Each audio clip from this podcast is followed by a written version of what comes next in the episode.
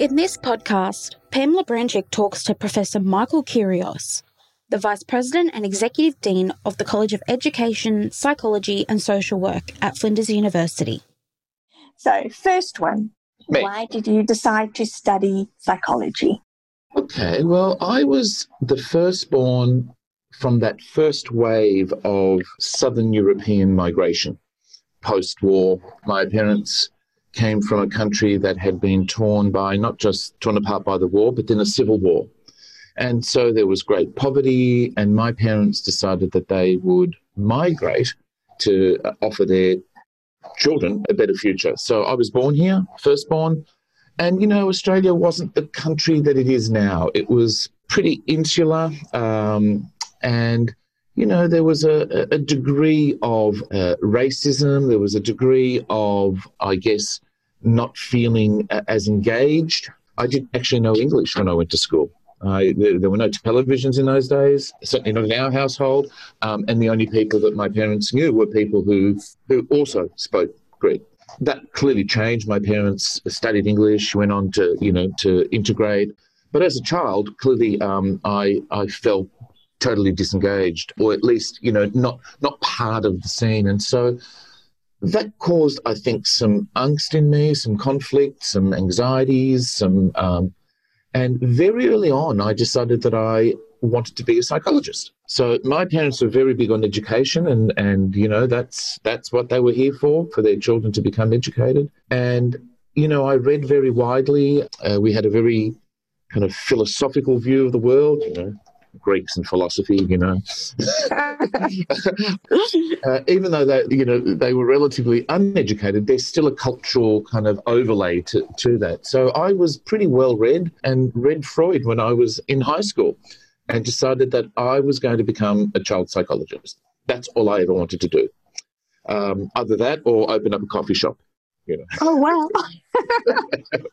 well, coffee is very important for one's sanity, isn't it? That's right. Well, you know, psychotherapy yes. it always starts with, a "Would can I get you a cup of coffee?" Right.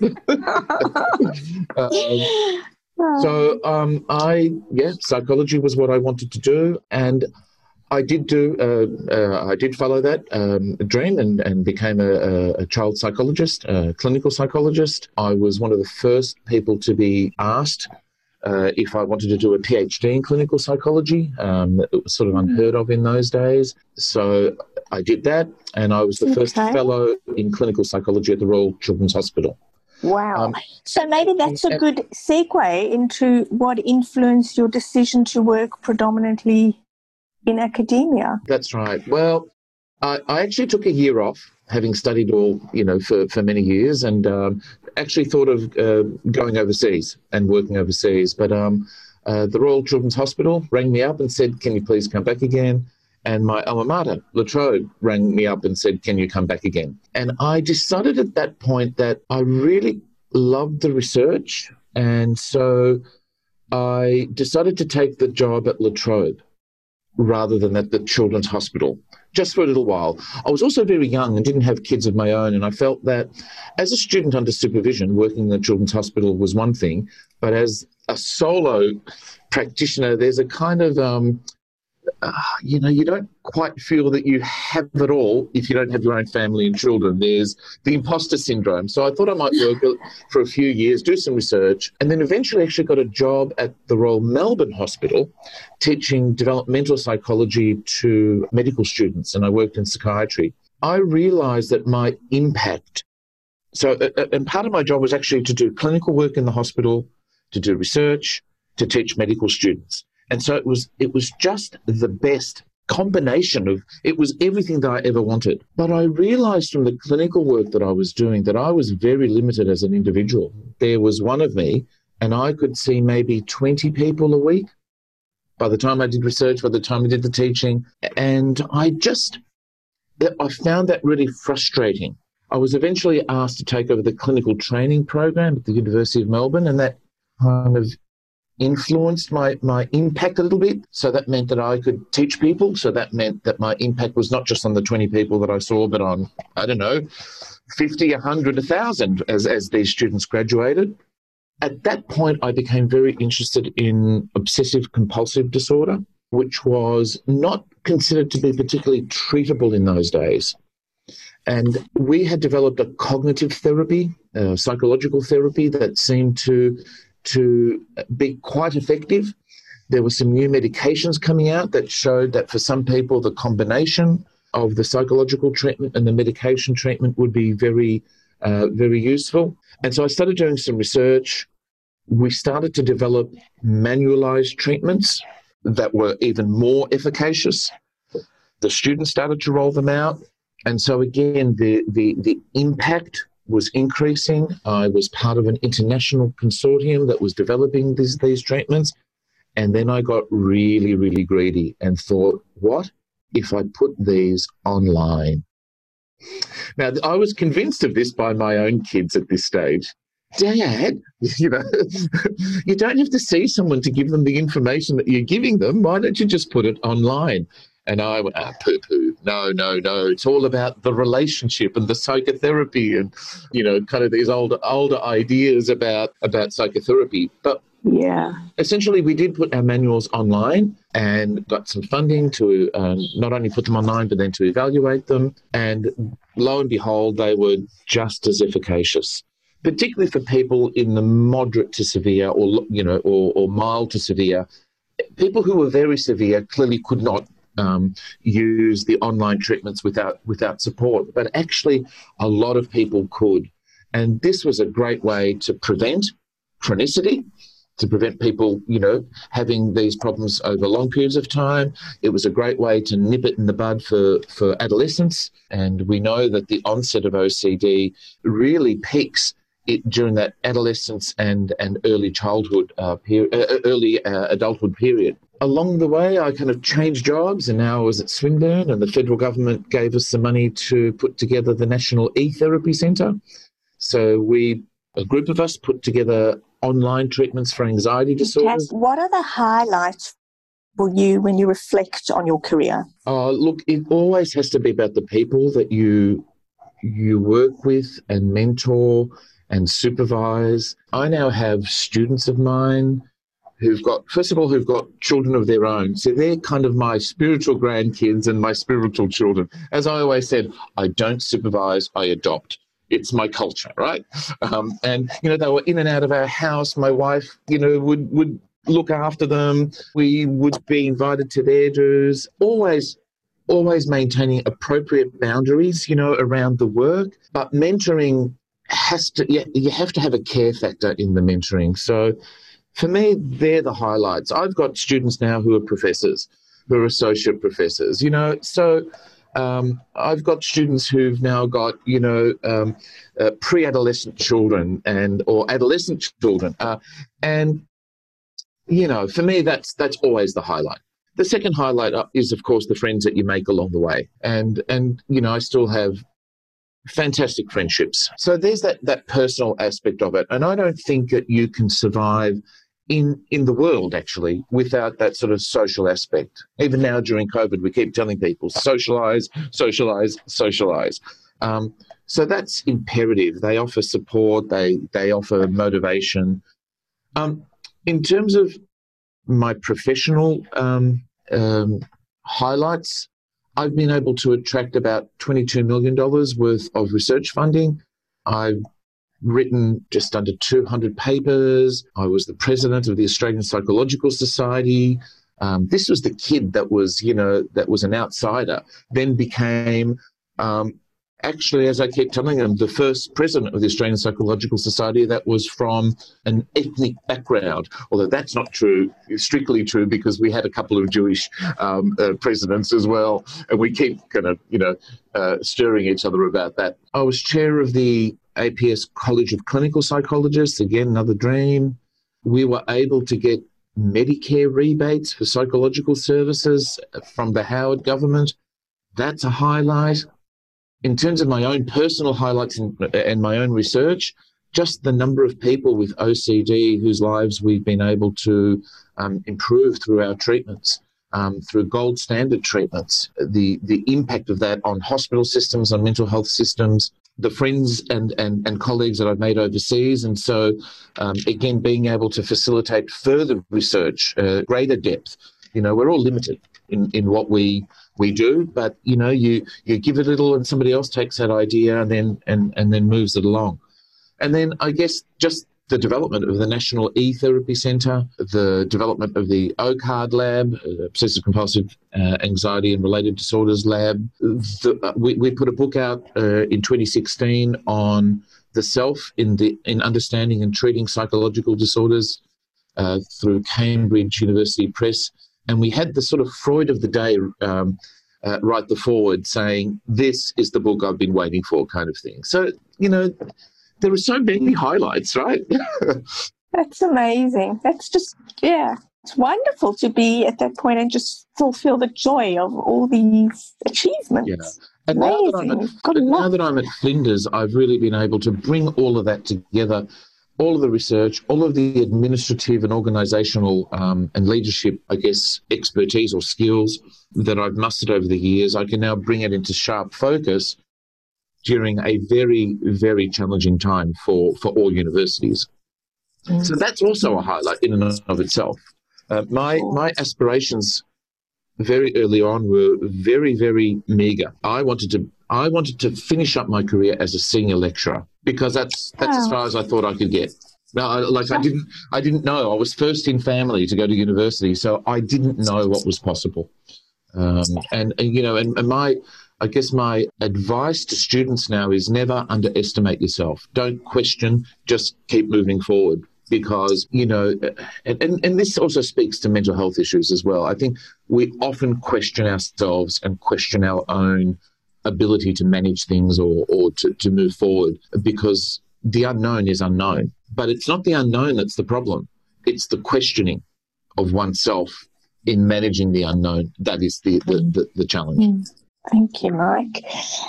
You were previously director of the technology based psychological treatment laboratory. How have you seen the development of digital healthcare support mental health care and improve outcomes? Look, I'd have to say over the past 20 or 30 years, the biggest impact on, on care has been the the development of, of the digital capacities, right?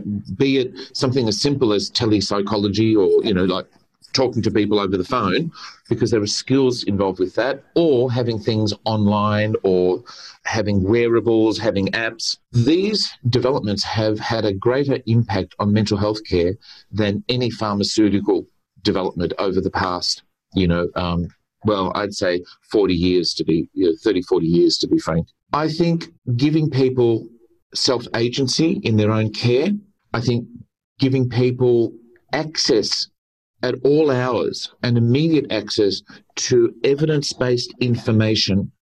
This is what will improve um, literacy, self management, and the burden on the mental health care system. We just, as economies, just do not have enough resources to help every single person with a serious mental illness. And part of the problem is that we are spending a lot of our resources, people resources in particular, in looking after people with mild to moderate to severe problems who could, who could, who do have the capacity to facilitate change in their own lives with some structured support. And essentially, that's what these digital uh, technologies allow us to do. They allow people to structure their own experiences in such a way that they can support themselves through most of the, the challenges that they face, which would then leave the workforce able to support those with the greatest need. The other thing about this is that these digital supports can support not just professionals, but actually peer supports, peer supporters. So there's nothing as powerful as a message from someone who's had the lived experience in giving advice or guiding or, or, or supporting someone who has the mental health challenges right now, this very second. Because the number one lesson in mental health support is optimism, social support, number two, right?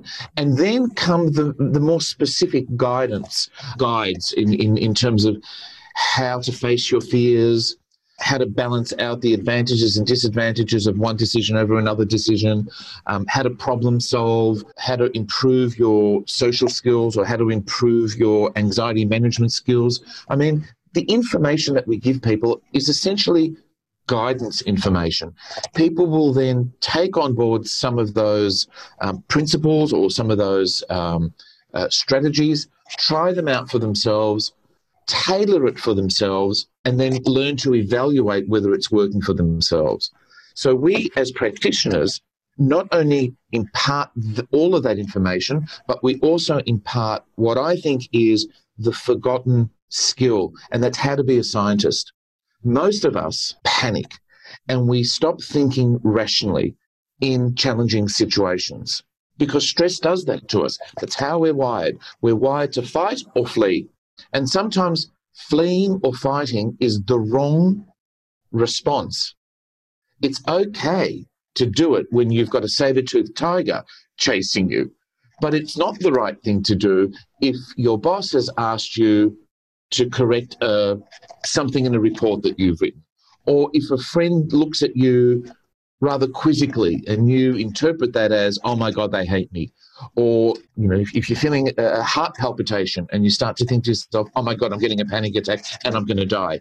You know, so those are overreactions. And so part of what we do is help people to think scientifically about their own experiences and work out ways and then evaluate the efficacy of the ways that they've worked out to manage those problems.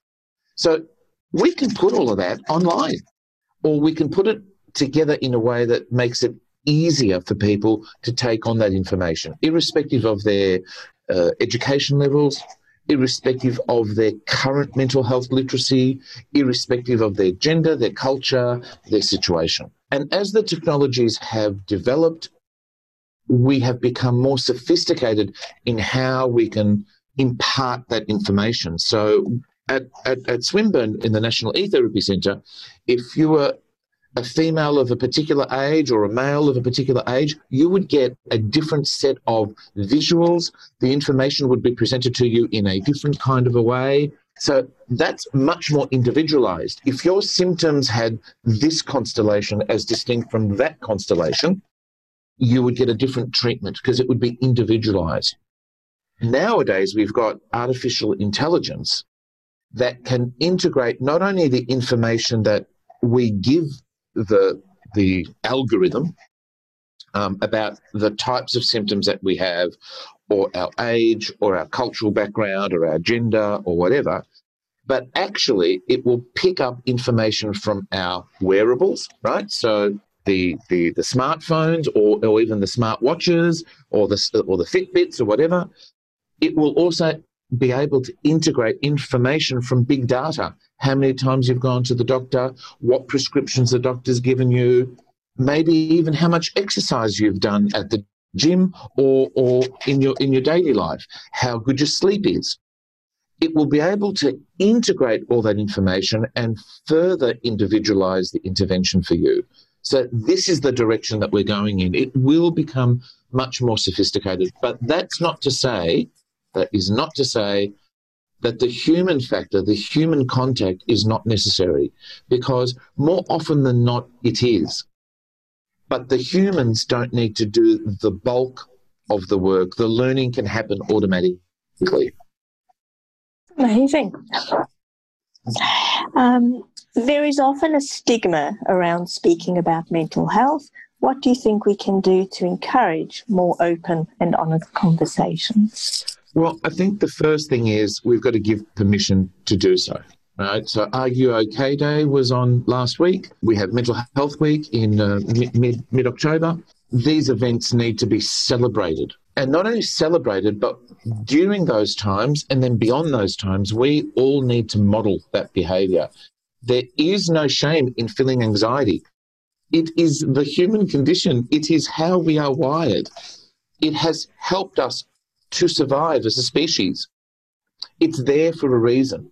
But I think there has there have been cultural shifts, and I think in the post Kardashian world, we need to not aspire to perfectionism. Perfectionism in terms of emotional control, perfectionism in terms of looking the best socially, you know, or or wearing the right things, or or or having the right job, or having gone to the right school. So inclusion is is a really important part of this. Uh, as well. It's not just that we must model our acknowledgement of our mental health challenges, but we also have to embrace everyone and differences, whatever those differences may be. And, you know, th- there's a lot to be said about the need for social. I, don't like the term tolerance because tolerance is, is a term that, that, that, that is distant. We don't tolerate other people. We should embrace other people. The species has survived because of our diversity, right? Climate changes have occurred throughout history. Social changes, geographic changes have occurred throughout history, throughout our evolution. And the reason the species has survived is because of our diversity. And part of that diversity are the mental health challenges, right? There are some people who are hypersensitive to danger, to threat. So these are the people who didn't rush into the caves. These are the people who didn't rush out of the forest into the open plains, but they survived. However, there are some people who were more impulsive they rushed out of the plains and were able to hunt the, for the, the meat that we needed or to grow the the the the um, the grains that we needed to survive as a species. These were the people who were impulsive and were able to run into the caves to look around to see if the caves were safe. So both extremes are necessary for our survival. Both fear avoidance right? The, the people who are kind of sensitive, but also impulsivity, people who don't care about fear. Um, now, these extremes are also associated, though, with particular problems in modern urban life. And we just have to accept that that's just the way that our culture is. And it will change and we'll have more or less acceptance of some of these things. But we need to have almost like a, a social contract with each other that we need to all understand that we as individuals and as a species survive because of each other and because of the the the, the acceptance and the the celebration of each of our of each other's tendencies. People don't ask to have schizophrenia. People don't ask to have this tendency or that tendency. These things just happen. And they happen because of what goes on socially during a critical developmental periods it happens because of things that are um, embedded within us through genetics. And it also happens because of what we now know are epigenetics, that interaction between what the environment offers and what we come into the world with. And it's that interaction that determines who we are and then has some impact again on our genetics, which has impact on our behavior, which has impact on our genetics. So it's no one's particular fault that they have a particular mental health problem. Now, are there some cognitive and behavioral problems that are challenging to us as a society? Yes, there are. Pedophilia, you know, um, sociopathy. These are things that we know are problematic to the social contract. And those sorts of things we need to talk about, we need to be aware of, and we need to know what we can do in order to avoid them. Again, it goes back to this epigenetic thing. There are some people who are predisposed in some sort of way uh, to, to be more aggressive or, or, more impulsive or whatever. But actually, if we um, engage with them, if we help them to feel more secure, if we help them to be more attached to the social milieu, they won't end up being the sociopaths or the pedophiles or whatever that we um, that we know certain conditions, um, uh, certain um, environmental conditions um, can lead to. So again, it gets back to this social contract, I think, and that we are each of us obliged. We have a we have a moral responsibility to talk about our own inner world um, and, and, and to help others feel that they're a part of it and to have permission to talk about their inner world without the threat, you know, the, the, the threat of being yeah. rejected. When you are recruiting for a senior executive to join your team, what are the key attributes you look for in the person apart from their academic track sure, record? Sure. I mean, clearly that's that's important because the best predictor of future behaviour is past behaviour, as they say, particularly in, in terms of academic uh, uh, output. But look, at the end of the day, we work in organisations. Organisations are made up of people. You need a person who can fit into your culture, into your into the gaps that you have. You know, sometimes it's a balancing act between finding people who are the same as me versus different to me. Uh, sometimes you need to have people who've got different skills to the skill set that that already exist. I, I, think you need to make a systemic decision about what is the type of person that would best fit the organization for your particular organization to meet its current challenges. Um, it's always very, I guess, contextual. At the end of the day, there are some people who are really flexible and can fit into any kind of organization. You know, so they're great people to have because they will they will mold and they will develop and they will evolve with the circumstances uh, surrounding them. You know, I, I hear lots of different views as to some. You know, this person's not as um, personable, uh, this person's too harsh, this person makes very harsh decisions. You actually need such people, particularly during difficult times. Other times you need people who are more democratic, more more collegial, uh, because when times are good, they're the people you want to have to collect people to come up with collective ideas. Often it's good to have people who, who have both those skills, who can who can go backwards and forwards. We we look at the circle of, of skills, you know, and you know the and they go from the greens and the yellows all the way to the purples and the blues and and you you actually as a leadership team you need all of those sectors of inclusive of creativity, ability to operationalize, ability to implement, ability to to evaluate. You know, you, you kind of need all of those skills in a leadership team. The other thing though is that leadership is is always a must. People need to be able to take leadership in their own particular way. It doesn't have to be a loud kind of leadership. It can be a soft one. But leadership is about self agency. It's about uh, finding opportunities, having the initiative to do so or having the ability or, or the, the, the propensity. You know, sometimes people need permission to to be creative. Uh, so th- even that in itself is a is a propensity and, and part of the leadership spectrum. You know, they they they they would be my sort of general views about this. And sometimes you just have to take a risk. I r- truly believe in gut if your gut is telling you one thing, you got to listen to it. You can ignore it, but you still have to listen to it and make a strategic decision to ignore it. Um, and I've done that in the past. I've gone for people who my gut was telling me were the right people, my head was telling me, oh, I'm not so sure. Sometimes you get it right, sometimes you get it wrong. And if you can get it right 70% of the time, you are an expert. Sounds good. What are your top tips for aspiring leaders? Well, I think, and I think we uh, touched on this before, you've got to believe in yourself. Even when you doubt yourself, you've got to believe that you'll go through a period of doubt. And if you you know you use your, your the, the data available to you the information available to you the process available to you you'll come to a decision at some point and you just have to trust your gut feeling if you can't come to a decision, then it's a difficult, challenging situation. So at the end of the day, there may not be a right answer. And so again, take a risk.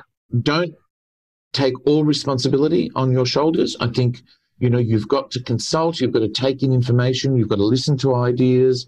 Um, but as a leader, and particularly if you're the ultimate leader of, of the particular group, it's on your shoulders and you've got to be resilient enough to to be able to fathom the notion that you might have made a wrong call and you do make wrong calls right? As i say if you get it right 70% of the time you are an expert you know? So be prepared to make mistakes but don't take the burden of responsibility on yourself for those mistakes. The responsibility is usually on either change circumstances or something that went wrong in the process of decision making and, and, and reflect on that and reflect what might happen, what, what you might do differently next time. But I really believe it's it's about believing in yourself, not being able to predict doom and gloom. Doom and gloom is only going to lead to more doom and gloom. You've got to be problem focused. You've got to be solution focused. Um, even in times when there are no obvious solutions, when there are no obvious ways through a problem, you just have to believe that whatever it is that you do is the best that was possible under those circumstances and keep moving forward, being compassionate to yourself and being compassionate to others' mistakes, um, acknowledging those mistakes, you know, being open. It, it's really the same message as the sort of the um, the, the mental health message. You know, uh, let people into your inner world and and help people feel comfortable to allow you into their inner world, so that there is that communication. I don't think you always need to be democratic, and I don't believe you always need to come up with a consensus. It's great if you can, but you don't always have to do that because often you are privy to information that your team around you is not privy to. And so sometimes you might be supporting the the level of management that is above you and you're privy to information at that level that the people below you or your team may not be privy to and sometimes you just have to make a hard call and sometimes that means that that includes a hard call about your own team and so you can't always be completely um, open about these things but you have to be as genuine as possible. People know when you're not being genuine. And so I have given people hard news, have explained why, have, have given them the, the, the, the, the genuine reasons why. And because there is a history of being genuine, they take that on board and they really appreciate that. And the leader does that. They, they can give good news, they can give bad news, they can give hard news, they can give easy news. Um, but you always have to do it from the perspective of being genuine and have a kind of a style as well. And and and people understand. Look, I'm using my hard hat today or my hard head. I, I, I hate to do this, but or today is a day of celebration. We don't have to be we don't have to be hard. We don't have to, you know, we, we can just celebrate. But it's really that kind of believing in yourself and not not doing too much second questioning. And I know that there's a lot of hints in, or a lot of principles in that that actually conflict with each other. There's there's a law in psychology that's called the Yerkes Dodson law, and it's it's it's like a, a graph that goes right up like this, right? So this is anxiety, or uh, and, and this is performance, right? So performance increases as your anxiety increases, right? Up to a certain point. And it could be anxiety, it could be self doubt, it could be self questioning, whatever. Beyond a certain point, though, performance decreases. So it's trying to stay in that in that middle ground. And so that's why sometimes it's it's, a bit like clinical work. You, you're dealing with uncertainties. As long as you're dealing with the uncertainty, you're actually in the in the peak performance part of that graph. But if you're not dealing with the uncertainties and ignoring them, well, your performance is not going to be good. And if you're over concerned with uncertainty, you're going to be more anxious, more perfectionistic, have high expectations of yourself, and therefore your performance will, will actually decrease. So leadership is a little bit like that too. Sometimes you can be a leader that leads, you know, from the stalls and, and, and clearly you lead by leadership. You have to be there. You've got to get hands dirty. People know that if you're giving out um, an instruction for people to take leave, you've got to take leave too. If you're asking people to take a pay cut, you take a pay cut too, and you take a bigger pay cut than than others. Um, so you, have got to lead by example, but you can never ignore it. You can never ignore um, uncertainty and anxiety and and the responsibilities of leadership. Thank you, Mike.